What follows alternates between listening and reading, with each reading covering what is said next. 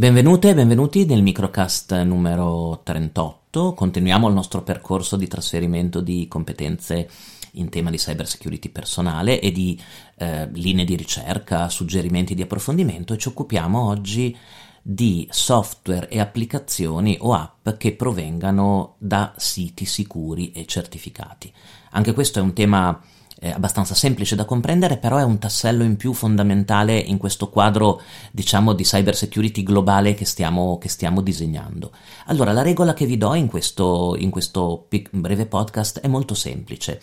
Il software, i software e le app che noi installiamo nei nostri sistemi devono sempre provenire da siti sicuri, eh, affidabili, eh, certificati e ufficiali in un certo senso. Per quale motivo? Perché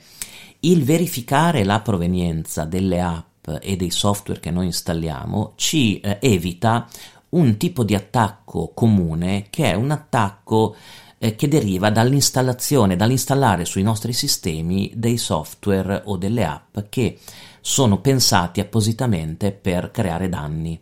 E possono essere o delle app ufficiali che sono state infettate in un certo senso, cioè che contengono all'interno un virus, oppure sono dei software prodotti da eh, società che non come posso dire, che non sono nei circuiti tradizionali degli store ufficiali, ad esempio delle app, ma che hanno delle funzioni nascoste che possono, ad esempio, prendere il controllo del nostro computer, aprire delle porte, violare la nostra privacy, accedere alla nostra webcam o accedere ai nostri dati. Quindi la prima regola è che ogni software che noi installiamo in ogni nostro dispositivo deve provenire da una fonte ufficiale. Per fonte ufficiale possiamo intendere o una società nota in tutto il mondo come produttrice di quel, di quel determinato software e voi vi collegate quindi al sito ufficiale del, del produttore e scaricate il software oppure contenuti, questi software, queste app, negli store ufficiali del, um, di Apple, di Android, di Google, eh, perché tendenzialmente, anche se con qualche eccezione ogni tanto, c'è un controllo abbastanza regolare da parte di chi gestisce questi grandi negozi, no? questi store, nel rimuovere immediatamente dei software che generino problemi di sicurezza o che non siano in qualche modo controllati.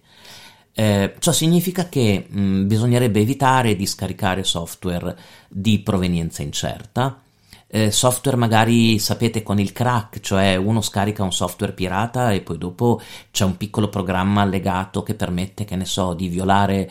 eh, quel determinato programma per poterlo utilizzare senza licenza, ma molto spesso questi software contengono, anche questi programmini per il crack contengono ehm, contengono del, dei, dei, software malicious e quindi dei virus possono contenere o altri programmi. Quindi dobbiamo in sintesi tenere particolarmente puliti i nostri sistemi